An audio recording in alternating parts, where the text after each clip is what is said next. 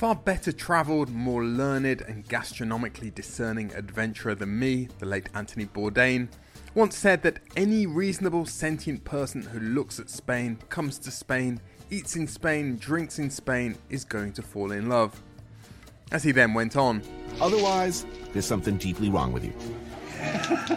Spain's the sort of place that never really made any sense anyway, and in the very best possible way. From a wine lover's point of view, that certainly rings true. With over 400 grape varieties, it is a diverse and baffling land, and one that every summer we have the privilege of exploring on the Vuelta a España.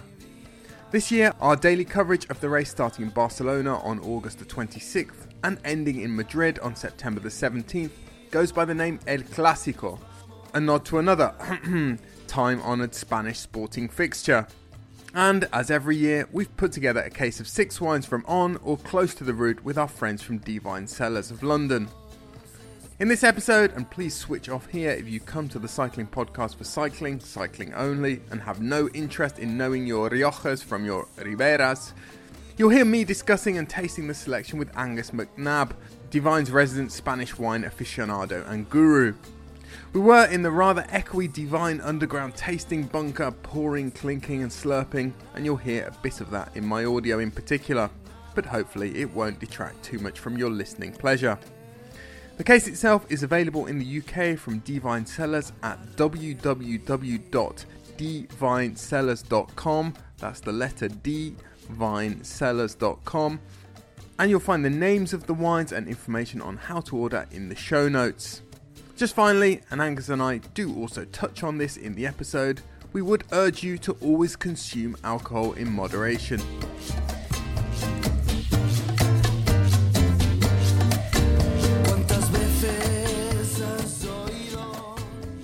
Well, Angus, here we are again, a year on from our last weather case. No, Greg, this time Greg's in a canoe, he told us this morning. Um, he's in Australia, he's back to the homeland. He spent most of the summer, I think, watching cricket. Yeah. Gather. Mutual um, acquaintances have told me he's been, he been sighted at the Oval, um, chugging rosé, I think, I think I heard. And but Angus, how are you? I'm really good. Thank you very much. Really, really good. Really excited about um, this case and La Vuelta in general. It looks like great route. And Angus, you've been hard at work this summer curating the case, but you've been you've been hard at work also traveling around the world, globe trotting, tasting lots of wine, tasting 400 wines in a week. You told me, um, I don't know whether that was a record. Tell us what you've been doing this summer. So, um, so it all started in Barcelona Wine Week in February, uh, where I went to seek some some good wines, particularly for this case. And then I, I've been to uh, I've been to Crete, mainland Greece, uh, Canary Islands, Tenerife, and then uh, a week in Washington four weeks ago, which was uh, sensational. Yeah, really good wines, uh, amazing landscape, great place for skiing, water sports, uh, really nice people, very low key, very different to California. Um, it's an awesome place to go. I, I couldn't recommend that enough. Crete, Greek wine, bit of a revelation for me because my parents gifted me a case from DVine Cellars my birthday, also curated by you, and there was a Greek wine in there. Now, I've not tasted much Greek wine before, but um, was very impressed. And um, you were the man who put the case together, I believe. Yeah, I mean, Crete is a very special place. I mean, if you know a little bit about history, you probably know a little bit about the Minos. You know, 5,000 years ago, the first civilization has a, and a, a beautiful um, Nos Palace. Uh, uh, the best museum I have ever been in my life, archaeologically, is in Heraklion. And in terms of grapes, they have their own grapes. You know, it's a place that's kind of sort of in the middle of nowhere and it's been very well protected. So the grapes that you find in Crete are very unique to uh, to the island. Uh, fair to say the white's are a little bit more interesting and fresher, more uh, to um, more to the palate of the UK market. The reds can be very delicious, but also can be a little bit more challenging, a bit more austere. But yeah, great value for money. Really, wines with a lot of personality. They're very unique um, and worth seeking out. An emerging power, could it be? I mean, value for money. The wines are great. They got lots of personality. So the potential is there. If you want to try something different and you want to not spend too much money, it's a place to buy wine from. Angus, you know, you talk there about not spending too much money. That's becoming more and more difficult if one is buying wine. We were talking about this just before we started recording. Wine's getting more expensive. Well, we had um, we had really bad news, and we had a, a new duty increase uh, from the government, uh, and it's quite hefty. In some cases, about 40, 45 percent on the current duty, and of course that attracts VAT on top. And they've done something really silly. So we've gone from five different bands of duty to one to 20 different bands. So a lot of red tape was going to cost a lot of money. And um, and we get an increase in, in, in February 2025. Um, obviously, transport it's, it's difficult. So uh, now it's the time to explore different regions, different grapes. And um, and obviously look for smaller producers where you get a lot more for your money than you would do uh, from from big producers, big brands and smaller regions, some of which we'll be tasting today. What we talked last time, I think, it was at the Giro. Before the Giro, talked to Greg about de-alcoholized wine. Um, that's one way of getting around the increase in duties. But just drink less, a little bit less, just a drop less. We talked about this, didn't we? Yeah. Yeah. Before we started recording, 125 milliliters instead of 175. Yeah, I think that's perfect. You know, I mean, I, I, I maybe shouldn't say this, but I, I drink pretty much almost every day. But I have one nice glass of wine with dinner. Um, you know, on the weekends maybe two or three. Um, but I, I open a nice bottle of wine and it lasts two days or three days. You know, just make sure I put the cork back, put bottle back in the fridge, regardless of the color. Take it out a little bit of time before drinking it. Uh, but yeah, I think drinking better and less. You just need to drink less when you have a really nice glass of wine. Sometimes one glass is enough. Angus, let's get on to the Vuelta, shall we? Without too much further ado, now the route is shaking up. The race is shaking up. It's a bit of a cracker. We've called it El Clásico, um, partly because of the football reference whisperer, because people get upset when we talk so much about football. However, El Clásico, of course, is the match that pits Barcelona against Real Madrid, um, the two most famous football clubs in Spain, and the Vuelta is going this year from Barcelona to Madrid.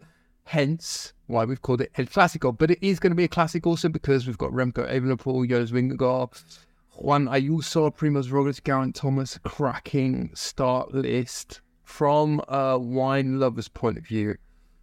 Um, Angus, what about this canvas when it was presented to you, uh, knowing that you would have to create our case for this 2023 word? What do you think? Well, you know, it's always challenging because you want to offer people something they haven't had before. You know, it, you don't want to replicate, replicate, replicate, uh, because the whole point of the case is is a discovery of new landscapes and also new grapes and and, and new wines. What I've done is um, swap things around. So two years ago. The layout was a little bit similar, so we were in Utiel and we had a really nice Bobal, yeah, in Valencia. And now we're going for a white from that area, and whites from the area are really rare, and the grape varieties are really rare. But we got a couple of cracking wines from there, um, which I'm sure that you're gonna love, and so are the listeners. And then in Bierzo a couple of years ago, we um, we we selected a Mencía from Raúl Pérez, uh, which is a flagship grape variety, which you're a massive fan of. It's great, great mix and great wines. And we're gonna go for a Godello this time. So we're having white wines from red wine regions. And then of course we've got a couple of clásicos. You know, we have finally a wine from Barcelona. We haven't had one for a while. We've got a beautiful cava. Um, and then we got a fantastic Ribera del Duero that I sourced uh, early on in February at Barcelona wine. We get pre-ordered the wine then and therefore this month. You mentioned the wine from Barcelona or near Barcelona, and that is where we're starting. In fact, um, we are talking about 10, day, 10 days from the start of the World Cup. We're going to kick off with the team time trial, but we're going to kick off. We're going to kick off with some fizz. Um, Yeah, cava. Angus with a cava. Now, before we taste it, um, cava, there might be some confusion about what that is, uh, what it has been in the past, because I think it was something that uh, people became familiar with 10, 15 years ago. At one stage, it looked poised to become the alternative, the most popular alternative to champagne and prosecco. The Italians sort of, well, they um, they snuck in. I'm sorry, I'm sorry, Angus, but what is cava? So cava is a traditional method sparkling wine. Traditional method means it has two fermentations. So the wine has second fermentation in the bottle, which creates the magic, creates the bubbles and that sort of lovely biscuity, pastry, brioche aromas that you get from the yeast. Process called autolysis. Now, two things you need to know about cava is that it's probably one of the very few traditional method sparkling wines in the world made with indigenous grape varieties mostly.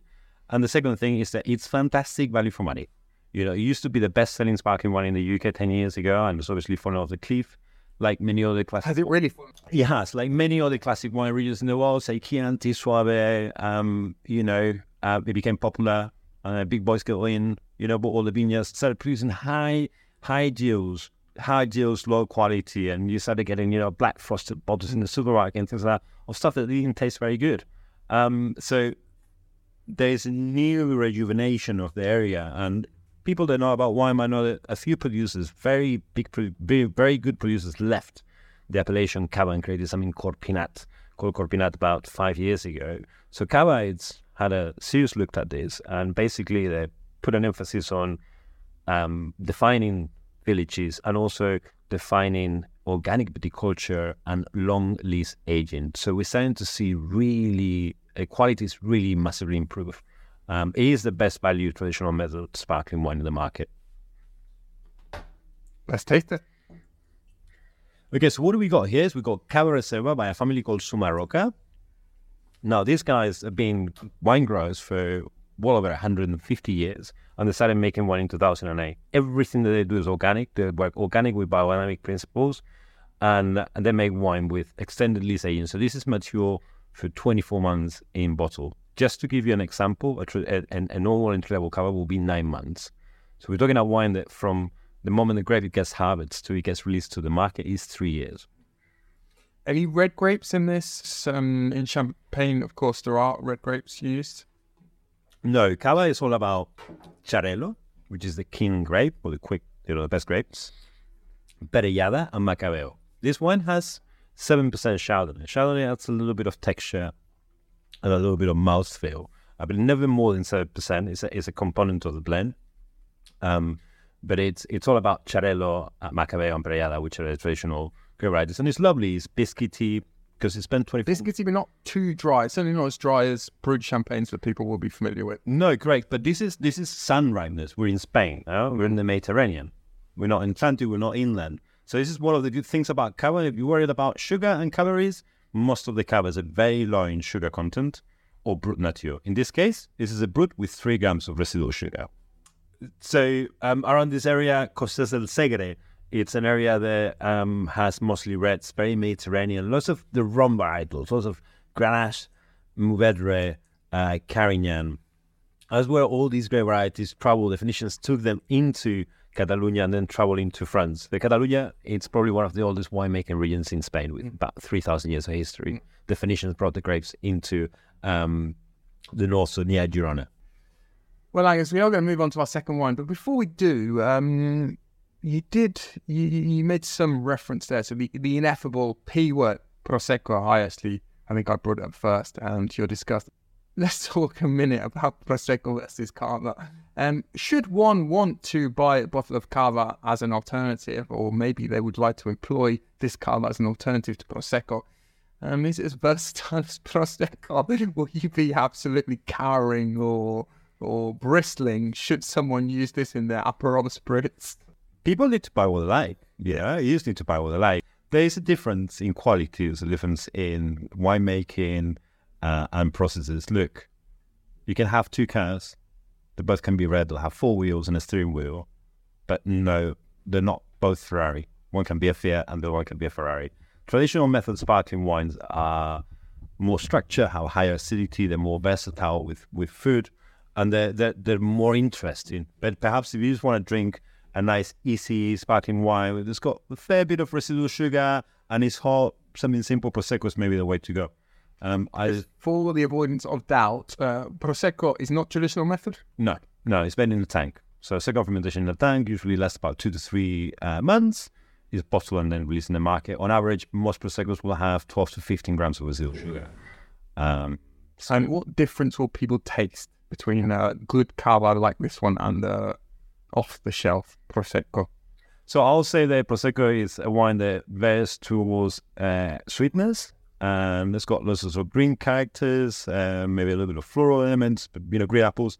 Um, traditional method sparkling wines with Franciacorta, Champagne, Cava, uh, English sparkling wines, much more savory. They're, they're built around acidity, that sort of gisty, lovely gisty flavor, uh, almonds, hazelnuts. Um, um, just more complex wine. I mean, as far as I know, Prosecco in the 1970s was a wine very much like Moscato d'Asti, so a wine that was low in alcohol with high levels of residual sugar, so it stopped the fermentation by cooling the wine down, and you had a wine that had five, six, seven, eight, nine percent of alcohol, lot of residual sugar. And it's very nice as an aperitif in summer. And they love sparkling wine in Italy. It's a, it's a country that they drink more sparkling wine. I think I've never seen a country that drink so much sparkling wine. Uh, but Prosecco was really made famous by Harry's Bar, you know, the famous cocktail, you know, with a peach puree. Yeah. You know, and that's and that's one of the ways that he got his name. And also too, I think the 2008 crisis played a massive role in the catapult of Prosecco in the UK market. There were two two critics, Giles Coren and AA Gill, that really kind of, sort of wrote about it. None of them are really wine drinkers, uh, but they say, you know, this is very cheap and it's a good alternative. And he kind of sort of, through the recession, he kind of sort of took off. Until that moment, I think champagne was, um, you know, very much the number one quality sparkling wine sold in restaurants and bars. Um, and that change. We've talked before as well about the sort of intangible factors in wine. I mean, wine's a fascinating industry to me as well, just because um, I think a lot of the normal principles of marketing business don't really apply or, or apply in different ways from other retail industries in particular. But things like, for example, the name of Prosecco, um, it's just exotic enough, but it also kind of um, trips off the tongue in a way that maybe another sparkling wine, name of another sparkling wine, may not. And who knows how much that contributed. No one will ever be able to ascertain that with any certainty. But it's always struck me that that could have been a factor as well. The Cycling Podcast is supported by Science in Sport. Science in Sport, fueled by science. Angus, next wine, please. So um buckle up, buckle up and get ready for the journey. So we um we're gonna go and we're gonna include our first natural wine ever in the uh, case. Um, but when I mean natural wine, I mean a wine that has nothing, absolutely nothing added to it. Not oak, not fining, not filtration, not additives, no sulfur. Uh, we've been working with the wines of uh, Celler Les Foes for about three years. We love them. Um, it's one of our zero sulfite wines um, in the shelf, and uh, it's a really nice story. Roger, um, who is a teacher, uh, he teaches history on secondary education in Spain. Um, started teaching about 15 years ago, and two years later, he got assigned to work in Alicante, and he had to drive this two and a half hour journey um, every day. And he kept driving past the vineyard with an old man at his dog, and he was blogging about wine, and he liked wine, but obviously he wasn't a winemaker or anything. And he just thought for himself, you know, if this old man can do it, and looks happy with his dog, why can I not do it? So there you go. So um, about 12 years ago, he bought some land and he planted um, three hectares, which is tiny. And he planted loads of different grape varieties. There's even a clone of California Syrah in this wine. Um, he's not trained, um, and I just love the purity of his wines. The wine, it's a little bit different. I'm sure it won't be for everybody. There's nothing not nice about the wine. You know, the wine is not fizzy. So what's really important about this wine is this wine needs to be decanted at least 15 minutes to before drinking. And if you haven't got a decanter, that's fine. That's not a problem. Just pour yourself half a glass and two glasses and then let it sit there for 15 minutes. Um, the other really interesting thing is that this wine changes all the time. So you can open it today, have a glass, and put it in the fridge, and then have it tomorrow, and it will be totally different. You know, really important about this wine as well is the storage. So please, when you guys get your case of wine, put this wine somewhere cool, not in the kitchen. Make sure that it's a stable temperature. Put it in the fridge if you want. It's not a problem. Uh, but I hope you really like it. You know, it's, it's a wine that's it's got loads of complexity. There's loads of flowers and you know sour red fruits on the nose. Lots of Mediterranean herbs like wild sage, rosemary. Absolutely. A wine that hasn't got any oak, but it's quite meaty on the palate. It's got some nice creepiness, some lovely acidity. Definitely something for you can enjoy a lot with food. Um, and yeah, I mean, I, I just I just really hope you you guys enjoy this. This comes from Castellon.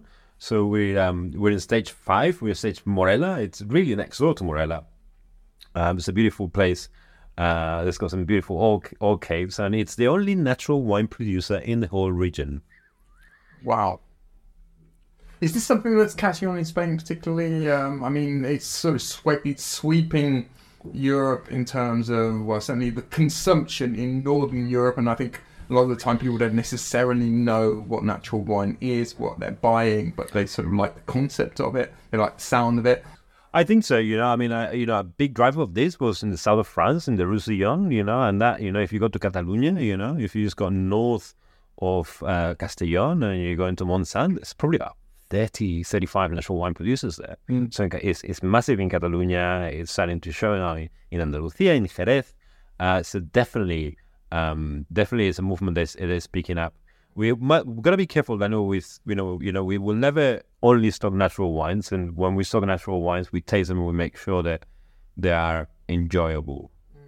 These guys, all they want to do is to make a wine that is as close to the soil and to the grape variety as they can possibly can. You know, and if you've got a wine that's got it's got asphyxia or it's got off smells, then it's, it's not a good one. So um, And when we talk about natural wines, Greg always talks about um, disease pressure and mm, the relationship of climate and disease pressure. Basically, low humidity or lower humidity in some cases will lend itself more to the production of natural wine because it's less conducive for bad kind of Yeah. bacteria and so on and so forth. So, in order to make natural wine, you need to be organic and biodynamic, generally speaking. And when you look after the soil, then your bunches are open. You know, you're not putting fertilizers, you're not pumping a lot of stuff on the ground. So basically, the, the, the, vines are not overproducing. You know, they're producing how they should do. So you have bunches that are a little bit less tight. You have a lot more. Uh, the wind can, can go through them. So you you have a much healthier environment. It's like us humans, you know, if we start to we take antibiotics and painkillers and vitamin supplements all the time, you know, our body's gonna be it's not gonna be settled, and then we're likely to get sick, easier to have problems. So it's the same in the vineyard. So the the if you work biodynamically, you can what you, your your vines are a bit stronger and in a much better position to fight disease. But yeah, the pressure is there, and production can be sometimes half because of that. Well, Angus, it's a fantastic start. Two wines down. We're still in the first week of the West by Spain. I thought we'd pause at this point, um, Angus. In the past, or certainly I remember one podcast, I think before Agility Tide, in which Greg briefly um, recapped his sort of wine origin story for us. Um, we know that you are half Spanish, and we're going to say arbitrarily you're half Spanish, half Scottish. Yes, Scottish. You grew up in Tenerife, in the Canary Islands. Yes. Tenerife. Um, tell us why, how, when you became passionate about wine, please. Well, it's really interesting because you know there wasn't very much wine drinking in my family, and um, when I was there, really attracted to wine in my teens. But um, but I I'd always like I, I love flavor and I love texture. I I started my career as a chef, um, and um, I just didn't like working as a chef because you don't talk to anyone. It's really antisocial. But breaking news, let me tell you a secret: chef have chef have the worst eating habits and diets in the world. They love McDonald's at one o'clock in the morning. I just couldn't deal with that, and um, and I just thought if I'm going to be working as a chef making this food and not talking to people about it, then I said "No, not really interested. So what was the next thing? Flavor, you know, making things. So I I I I spent uh, two three years as a mixologist, competed at national level mixologist. Yeah, so there's a guy who makes drinks behind the bar. Um, so I did that for about three years, and then I came to the UK and. Um, you know, talking about late nineties, early two thousands, uh, the cocktail scene was non-existent. Really, you know, it hadn't really picked up, and um, I I worked in some really nice places. I opened the Royal Opera House as a head bartender about about year two thousand. But I kind of sort of got bored because it was all about gin and tonics and becks, and, you know. Um, so an opportunity came to um, work in fine dining restaurants and uh, in management, and I started that. I worked with a couple of really talented guys who nowadays are uh, both master sommeliers, and um, that's when the, the the bag of wine uh, hit me. I tasted the wine; it totally blew me away. Um? Um, I can't say because it's, it's it's from Grace country. It's an Australian wine. no, I tasted a very special wine. It's called Hill of Grace, and it comes from Clare Valley. So it's a very old vine, hundred percent Syrah, uh, sort of cooler climate Australia, um, and it just totally blew me away. And um, and then I was saying, you know, twenty three years later. Have you done, are you a sommelier as well? Or? So I I done my WSET level one, two, three, four. I done the core master sommelier level one and two. Um, so yeah, I, I went uh, I went to you know for Richard Corrigan at Lindsay House, one star. I worked for Marco Pierre White, um, uh, Terence Conran, and then lastly my my last uh, head sommelier role was with Heinz Beck at the Lanesborough uh, about ten years ago. So I managed wine lists from three hundred bins to two and a half thousand bins and I competed at national international level. Um, I, I'm still sommelier. I still do a little bit of consultancy. I still occasionally um, go out and do some work in one or two stars, help help guys out. Um, it's um, it's a way of life, and uh, you know, I I'm always eager to learn more and visit more vineyards and, and taste more wine. You know, it's just, it's a wonderful wine. It, it's a never-ending world. You know, it's that's that's the beauty of it. It is the beauty, but also frustration as well. I find with wine. I mean, uh, other people think that maybe professional cycling is a complex and nuanced world, but nothing pales, really pales in comparison to wine. Um, you know, you could spend a lifetime just uh, researching, finding out about becoming passionate about soil types. You could also find that you could spend another lifetime just to learning every varietal that's drunk and planted everywhere else in the world. So it's a it's a baffling world, and um, yeah, it's far too big to wrap one's arms around. However, let's try and wrap our arms around the rest of this a España with our third wine, please, Angus. So, um, so we we tried a little bit further south from uh, Castellón, and we're in Utiel. So Utiel, you know, really high altitude uh, area, inland. Uh, from the Levante, probably about an hour. It's land that's famous for Bobal. And we got two different white wines in here. So Daniel, for this um, for this particular wine, we're gonna work with the wines of a good friend of mine called Bruno Murciano. When I was just talking about being a sommelier and worked at the at the Lanesborough, Bruno Murciano uh, was the wine director at the Ritz, and um, is a guy who is Utiel through and through. He's from a little village called Caudete de las Fuentes, and his mission in life is always to put Utiel and Bobal in the map. And um, he started his project in uh, about 10 years ago, a little bit more than that. And as you know, this area is for red wine. So he had a vineyard and about 200 of 200 vines out of 10,000 were white. So he started doing micro vinifications of these local grape varieties and he liked what he did. So he bought a vineyard, grafted five indigenous grape varieties from the area and released these wines about five years ago for the first time. So we got Pieles Doradas, which is a combination of Merseguera and Macabeo, um, which is really nice, very Mediterranean. It's got lots of lovely sage, some medlar fruit. You have this beautiful sort of Garrigue, Garrigue smells, you know, maybe a little bit of chamomile, a little bit of fennel.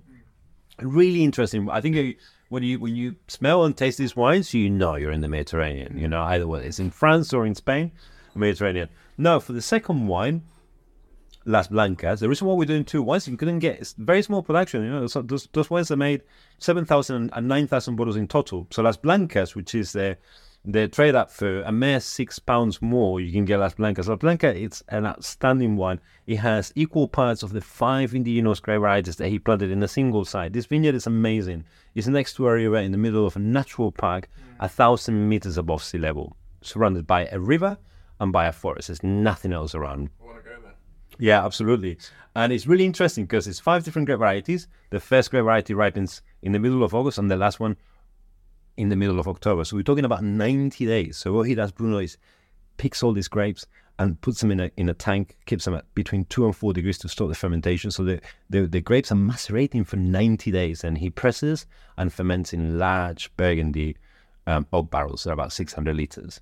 Um, and it's a wine that's got beautiful complexity. It's got grapefruit, it's got beautiful white peach, it's got fennel, chamomile, yellow flowers. More minerally than the first one. Absolutely, yeah. You can, you know, this area we, we're talking about, Castellón, Valencia, is all on a plateau of limestone, and limestone is so key for minerality, water retention, and, and viticulture. You know, same soils that you find in Champagne, in Chablis, in the Loire Valley.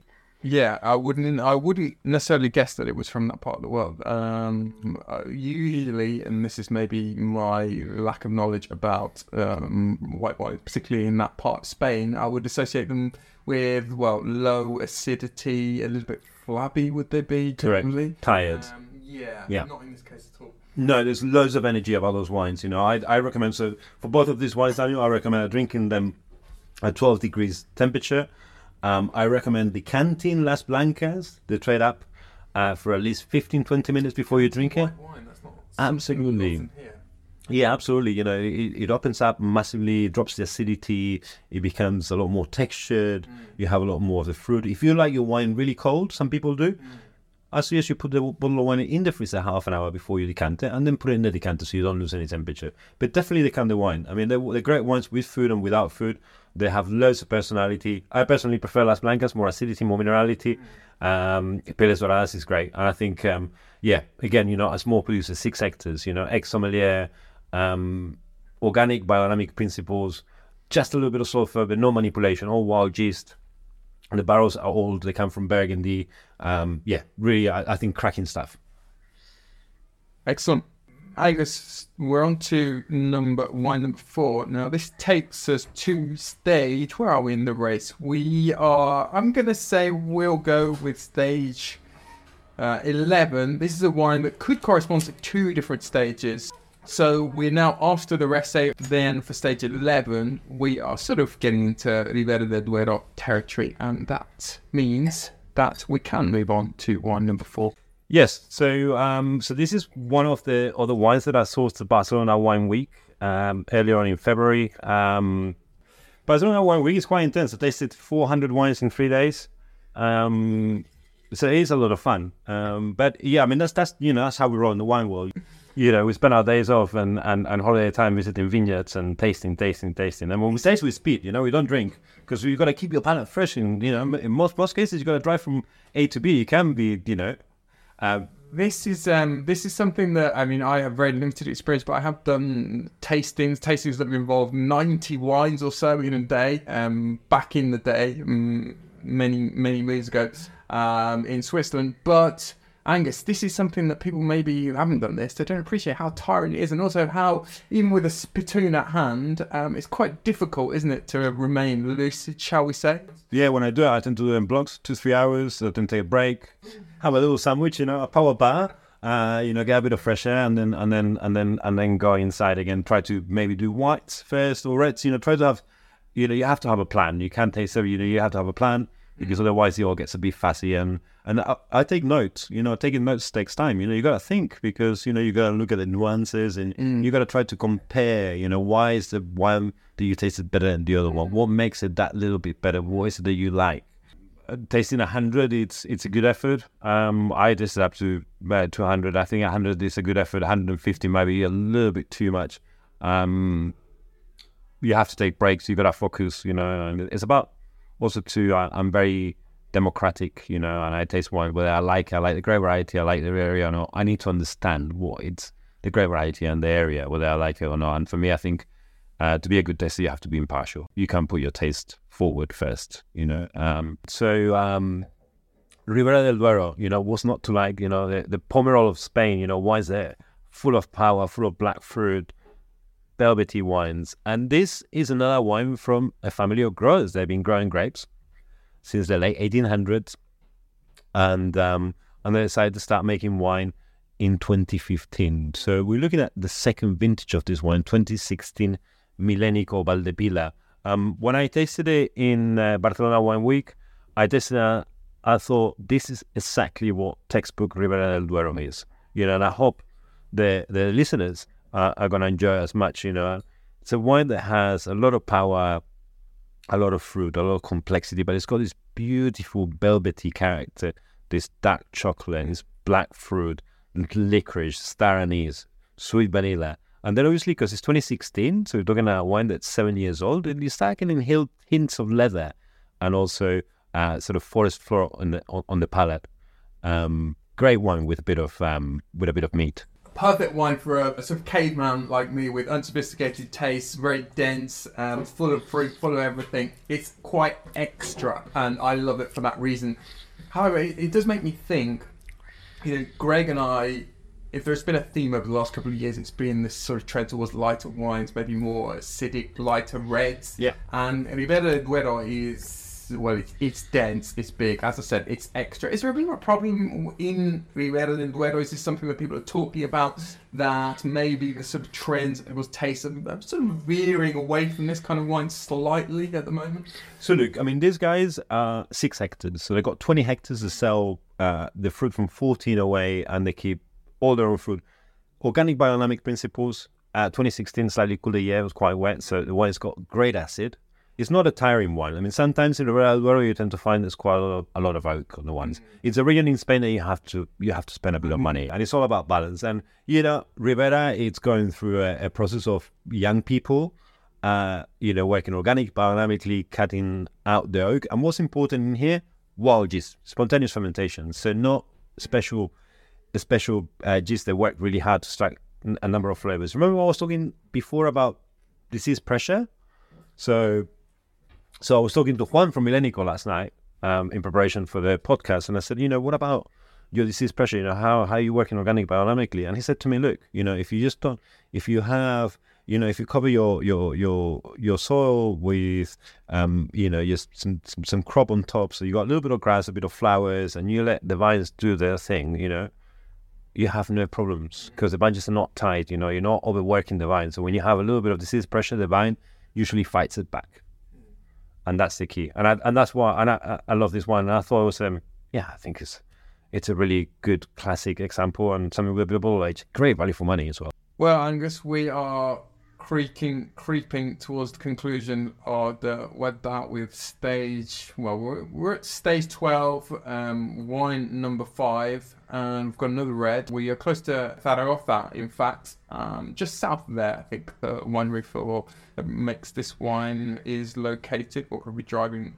close to the front door. The race won't be um, going right past this winery, but tell us a little bit about the wine.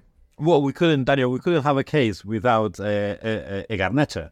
You know, garnacha in Spain. You know, this this revolution of beautiful, light, vibrant, juicy wines. And and Fernando is a very young winemaker, self-taught. Um, he only started in the game, you know, 15 years ago, he's already got a Master of Wine achievement. You know, there's only about 400 of them in the world. Uh, the guy is just fantastic. He comes from a, you know, he was mechanic engineer, you know, but he got the, the wine back him and and and this is a very good example of new wave garnacha from Spain. It's bright, it's beautiful, highly aromatic with lots of hibiscus flowers, cranberry, cherry fruit, and a little bit of Mediterranean herbs.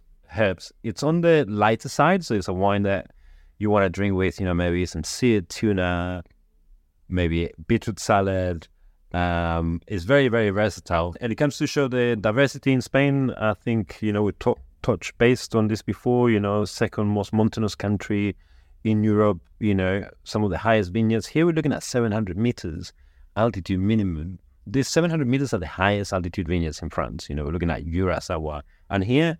I mean, the Milénico that we had, the del Duero, we're looking at a thousand meters. Bruno Murciano's wine, a thousand meters, and that plays a big role. Change temperature between day and night.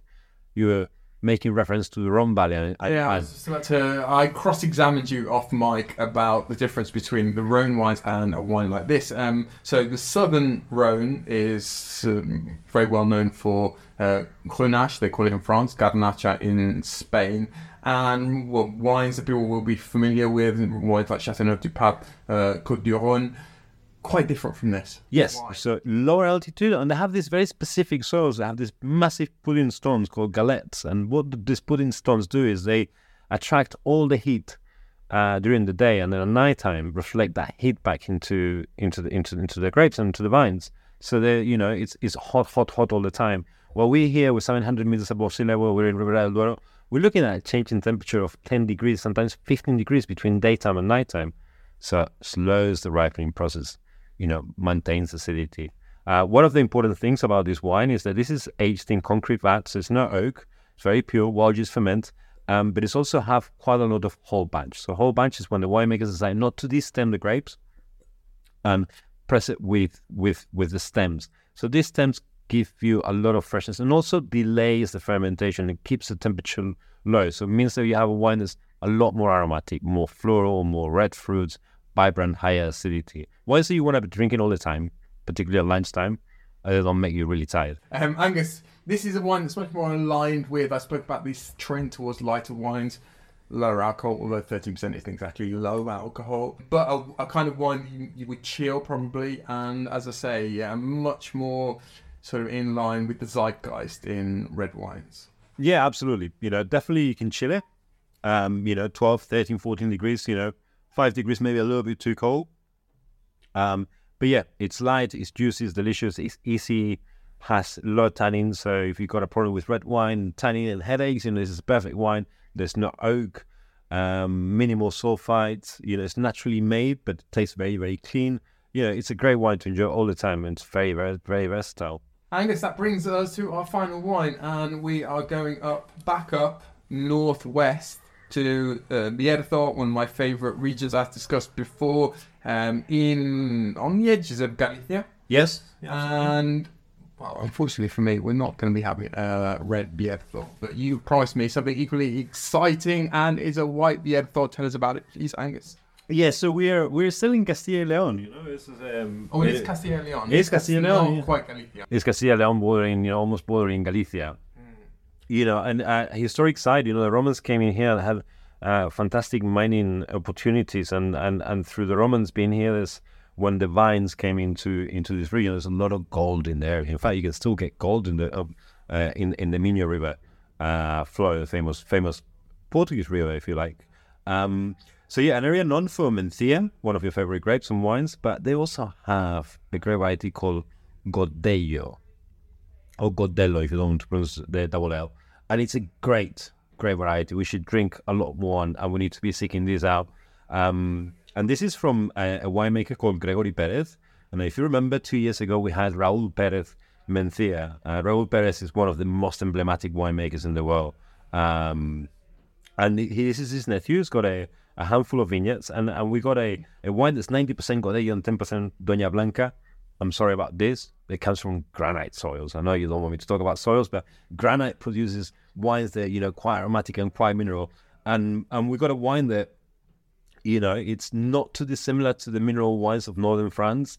Um, you know, with beautiful honeysuckle floral notes, white peach, a little bit of lime leaf, that sort of citrus character, and then on the palate, a little bit more texture with more generous fruit, white peach, custard apple, almonds, and a really salty finish. It's an excellent seafood wine. It's a good alternative you like things like Chablis or you know Sancerre, uh, but it comes from Spain, and and uh, it's a great variety that 15 years ago nobody knew very much about it and knew how to make wines, and now it's a great variety that's making great wines in Bierzo, uh, in Ribera Sacra, and all around that area. I'm very happy um, with the way you, you're endeavouring to sort of change people, with this case, change people's image or my image, at least the white uh, wine in Spain. Because as I said, when we were talking about the um, the wine down by Valencia earlier, the white wine, I don't, minerality, the things you just mentioned, sort of um, something a bit like a Sancerre or a Chablis, that's not really what I generally think of when I think of Spanish white wine. A lot of people only think of, they'll think of Albariño in, in Galicia, which is a fantastic wine, and um, slightly sad that we haven't been able to get one in this year because the route doesn't go over there, right over to the coast in Galicia. Also, white Rioja, not much else um, when people, the sort of lay customer thinks of white wine in Spain. Yeah, absolutely. I mean, White Rioja is perhaps the most famous example um, of white wine in Spain, but obviously Rioja is traditionally a little bit oxidative, oak aged for a long time. They're not really in vogue. When you get them, the re- when you get good ones, the really good ones, I think White Rioja is an area where you have to spend a lot of money on white, and you get an amazing wine. If you spend little money, you get a wine that's a little bit underwhelming. And obviously, Verdejo. Verdejo is, you know, number one grape in, in Spain, but you know, we had Palominos, you know, Mersegueras, Godellos, Doña Blancas. eh. The, the white wine scene in Spain is flourishing at an incredible pace. And a lot of all vines, again, and all varieties that we didn't know through DNA research are getting replanted and vineyards that were abandoned are getting, you know, uh, restarted again. So it's, it's really an area to look for. But as always, Daniel, small producers try away from the supermarkets. Talk to your independents. When you go to the independents, make sure you have a budget in mind. You don't have to spend thirty pounds on a bottle of wine. We got fantastic wines from Spain here for fifteen pounds. And and as with everything, you can't like everything. I don't like everything. You don't like everything. It's all about trying. Uh, but yeah, definitely um, it's something to be seeking out for. And of course, always biased, but Spain is the most exciting wine country in Europe. Angus, it's another aromatic sensation on the nose, I must say. Um, yeah, I, I love. You know, the one thing is that is that it's got citrus element, but it's got that sort of lime leaf. But then you have it on the palate. It's got some lovely textures with more generous generous fruit. You know, white peach if you ever had a custard apple before, and then some lovely saltiness at the end. I love that kind of sort of lovely saltiness that the wine has. That you know, it begs you for more. You know, and when I drink more and more. It's, it's green Spain. You know, we are we are in green Spain. You know, and this is the beauty about all these mountain ranges and all these cerros and and and, and definitely, you know, this is this is North Green Spain is not as cold as well as, as Galicia. Uh, thank God, because it's quite difficult to make wine in Galicia, and that's why there's so much white grapes and not so many red grapes. Uh, but definitely, definitely green Spain. So you know, very continental, very cold winters, very mild springs, warmer summers, but always that change of temperature between day and night. Um, an area of that produces fantastic wines. Bierzo should be on everybody's radar for interesting wines They've got good acid, they're not overly oaked, and they're really versatile with food or without food.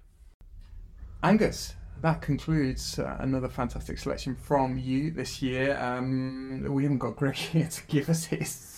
I don't want to call them hopeless predictions um, for the Vuelta a España, but um, Greg, I think he's he's definitely got one and a half eyes on the wine and half an eye on the cycling. Do you want to give us a prediction for the Giro, for the Giro d'Italia for the Vuelta a España? There's no obligation. My knowledge about cycling, it's um, it's it's it, it's it's not as great as uh, as as it should be, but um, I think it's going to be a cracking race because you got you, you got you got beach, mountain, beach, mountain. You got Madrid, you got Barcelona. Um, I mean, I I kind of want to be there, seeing it. the a España, Lionel, my colleague, calls it the Holiday Grand Tour. We, we, you know, there's a lot of work involved, but it does feel there's a bit of a sort of end of term feeling about it. And Spain, what a great country to.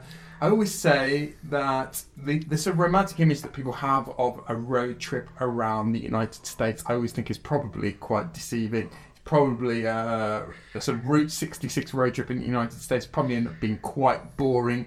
Um, if you want to do the ultimate road trip in Europe, and go and do it in Spain because the roads are fantastic. There's not that much traffic, and you will happen upon mountain ranges, parts of the country that you didn't even know existed, and that they, they'll blow your mind. Absolutely, and you got to remember, Spain is a nice country. It's nice and clean. People are friendly. It's cheap too. You can get a good plate of food anywhere. You have interesting wines by the glass in many places, and people are happy to see you. Unlike other European countries, it's a little bit more difficult, you know. And and yeah, I mean, you can drive from Andalusia to Madrid, which might seem like a pretty flat, boring road, and you see so many mountains. You know, the landscape, even in the motorway, the landscape is interesting. So yeah, I mean, absolutely. Uh, so many different languages, cultures, mountains, lakes, coastal areas. Um, yeah, definitely. I don't, I done a twice a road trip through Spain and to Spain from the UK, and I can't recommend it enough. Angus, it's been a pleasure. Ha sido un placer. Muchas gracias, como siempre.